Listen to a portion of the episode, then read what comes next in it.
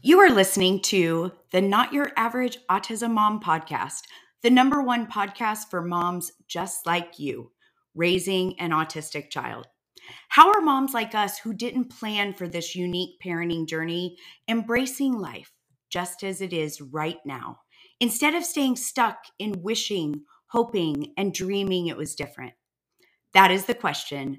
And this podcast, along with our Let's Talk Autism newsletter and our private sisterhood, will give you the answers.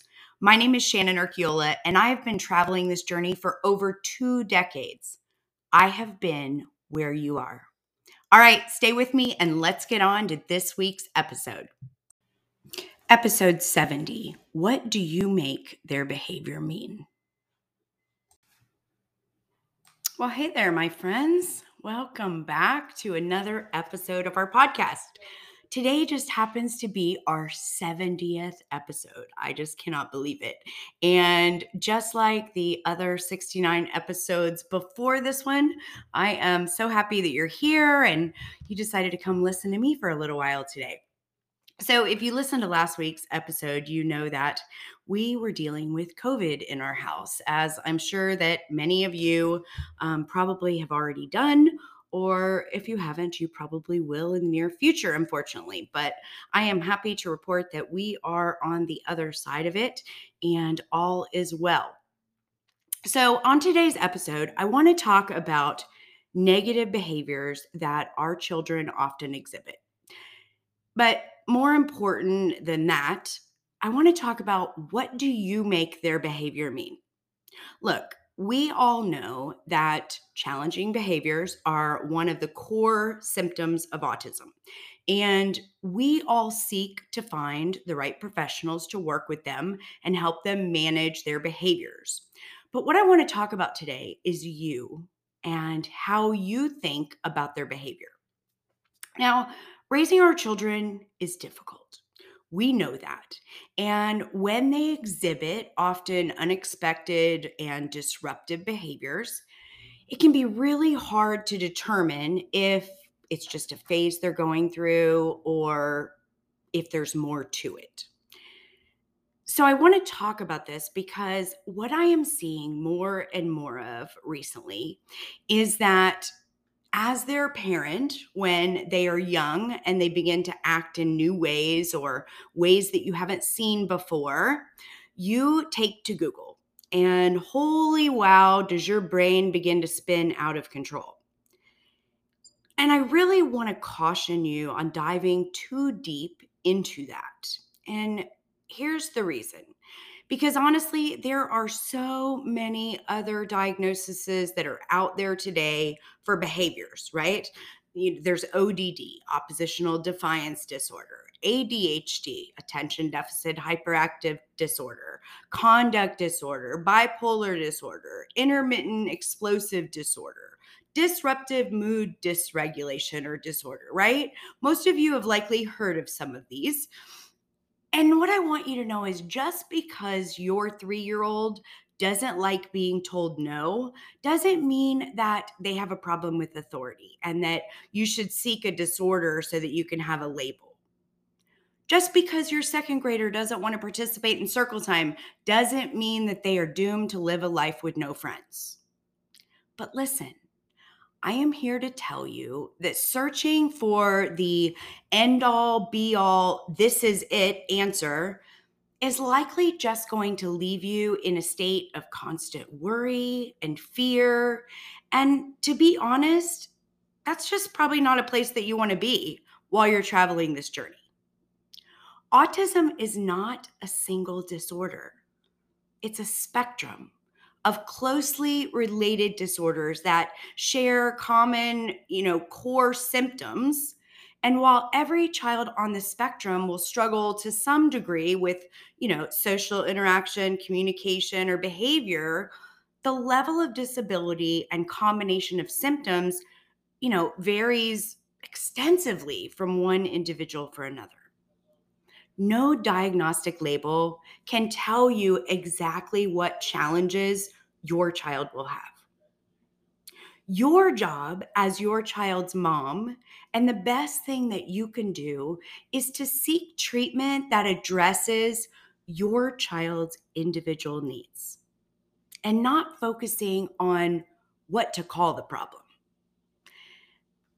I will tell you, look, I feel super comfortable talking all things behavior because, as you know, or if you're new to me, maybe you don't know, but Jordan has always had significant behavior issues.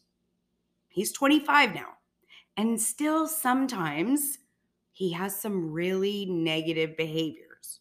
Although they are far and few between few and far between, they still show their ugly head sometimes.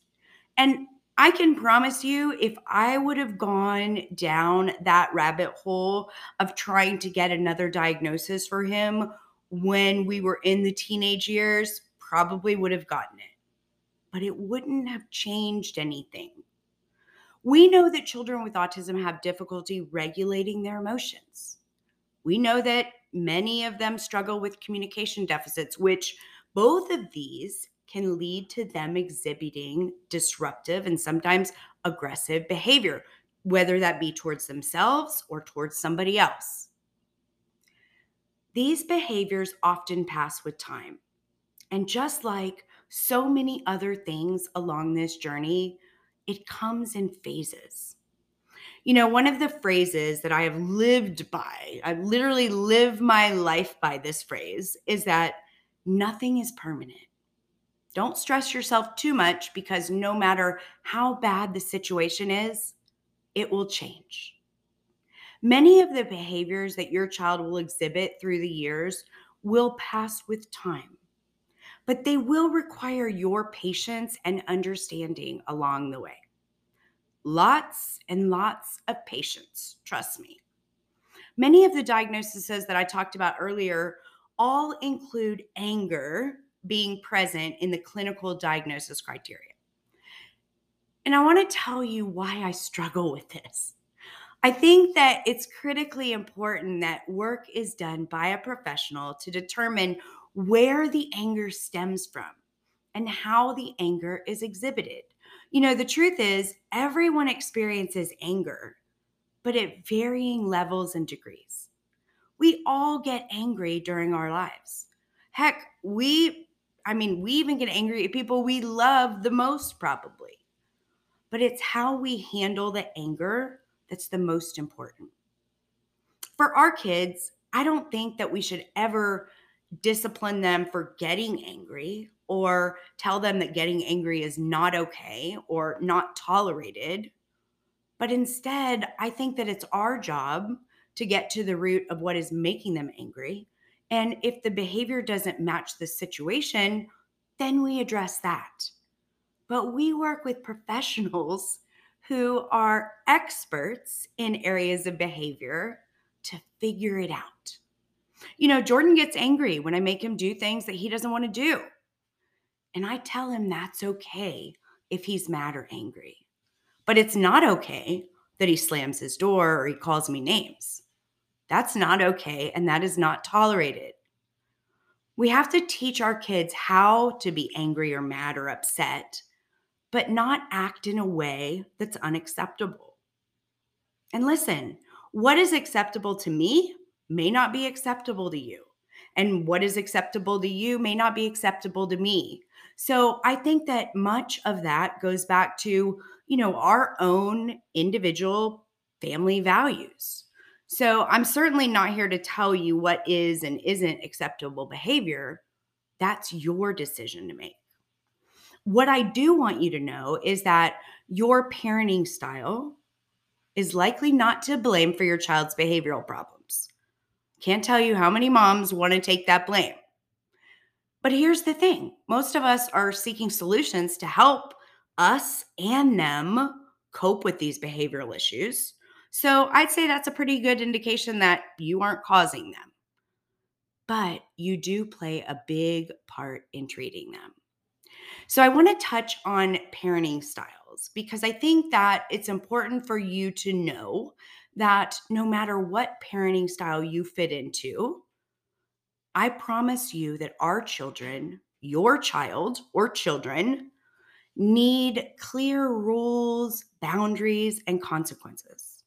And I've talked about this in a few other episodes on this podcast, but definitely go back and listen to episode 18, which is correcting behaviors and consequences. And also, um, I just talked about a couple weeks ago, I think on episode 68. So definitely check those out. So, the first parenting style is authoritarian parenting, right? Strict rules, no compromise, and no input from the children. This is how it is. And I think that many of us were probably parented that way when we were young. And so many of us strive to not parent that way. The next one is authoritative parenting. Strict rules, but parents are willing to listen and cooperate with their children. You know, it's more of a democracy than an authoritarian parenting where there's no compromise. The next one is permissive parenting, right? So this is for somebody who has very few rules, very few demands put on the children. There's little or no discipline in the home. And parents typically take on the role of a friend. Not advised. Let me just say that again, not advised. Don't advise you to try to be your teenager's friend. Does not does not end well. The next one is uninvolved parenting very little interaction, no rules. These parents are generally more involved in their own life than in their child's life. They're detached um, and just don't have a lot of interest in their children. Experts say that authoritative parenting is most likely to raise well adjusted and happy children, right? You have rules, but you're willing to listen.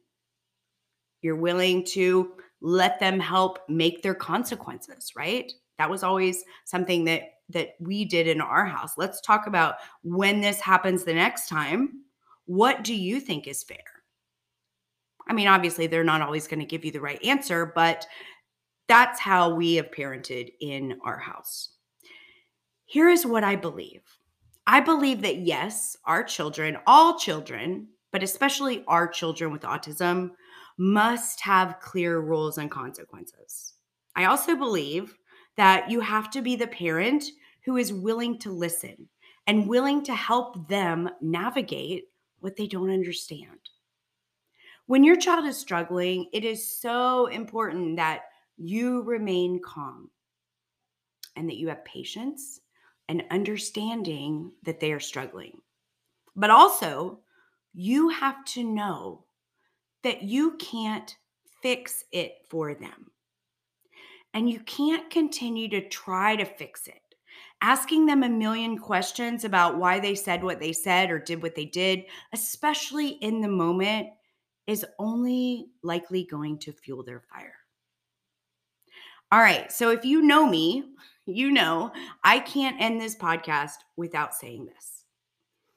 If you have been listening to me for any amount of time, you know what a tremendous positive impact limiting electronics for Jordan has been.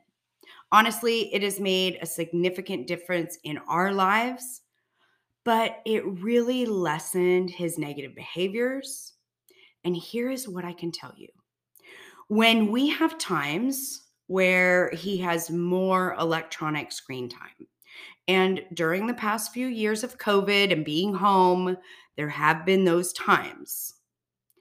I promise you that when his screen time is increased, we see his level of irritation and agitation increase. It's noticeable. We see it and we will look at each other and say, he's had electronics way too much. There has been an incredible amount of research that has been done on what too much screen time does to the body and the mind, and it is not good. Excessive screen time does actually make symptoms that our children struggle with worse. The rapid fire images on an electronic device also make it very difficult for a child to focus on tasks that are slower and require more thought and effort. So, what happens is things like, you know, playing outside or reading a book become much less appealing because they're not as highly engaging.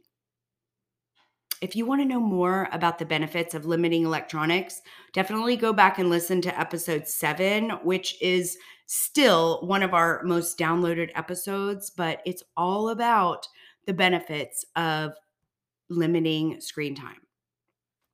So, in closing today, I want to say this raising children with behavioral struggles is not easy, but I just encourage you to not rush to seek a secondary diagnosis.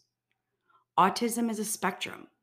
Just because they're exhibiting behaviors that aren't considered appropriate and certainly are probably not ideal and may not be what, you know, most people would consider typical, it doesn't mean that they're going down the wrong road or that they're destined to live a life of needing anger therapy and if you don't figure it out right now and get it under control, they're going to end up living under a bridge or they're going to go to prison. Don't let your brain take you down that road. I know it's really easy for us to let our brains spiral into the what ifs. And what I can tell you is that is not a requirement. And it definitely isn't a fun place to go. Remember, you don't need an alternative diagnosis to seek treatment and therapy for the things that they are struggling with. And more than likely, a professional can help them learn how to work through their emotions, control their anger, and learn how to communicate their needs in a more appropriate way. All right, mamas, I hope that this episode has been helpful and calmed your brain a little bit and given you hope and encouragement to know that this is a journey. It isn't a straight line trajectory. We don't have a roadmap on where we're going or where they're going. There will be plenty of ups and downs, like a roller coaster all along the way. But that being said, there is no one more suited to be raising your child or children than you. And hey, if you are enjoying our podcast, please just take a minute to write a review because that is how we reach more moms just like you who will benefit from the things that we talk about each and every week. And remember, you are doing amazing at this mom thing. Hey, so if you are loving what you are learning on the podcast, you really should check out our private membership. Our Not Your Average Autism Mom community is where we dive deeper into all of the topics we discuss on the podcast and where you can get individual help and learn coaching tools that will make your life better every day when you learn to manage your mind. You will have access to all of our training and resources that you will need along your autism parenting journey. And you will develop relationships with other moms just like you all raising a child with autism. It is my absolute favorite place to be. So head on over to the website at www.notyouraverage.autismmom.com to get all the details. And please, if we're not open right now for new members, we only open a couple times a year. Be sure to join the wait list so that you'll be the first to know when we're going to open. I hope you do. I would love to work with you inside.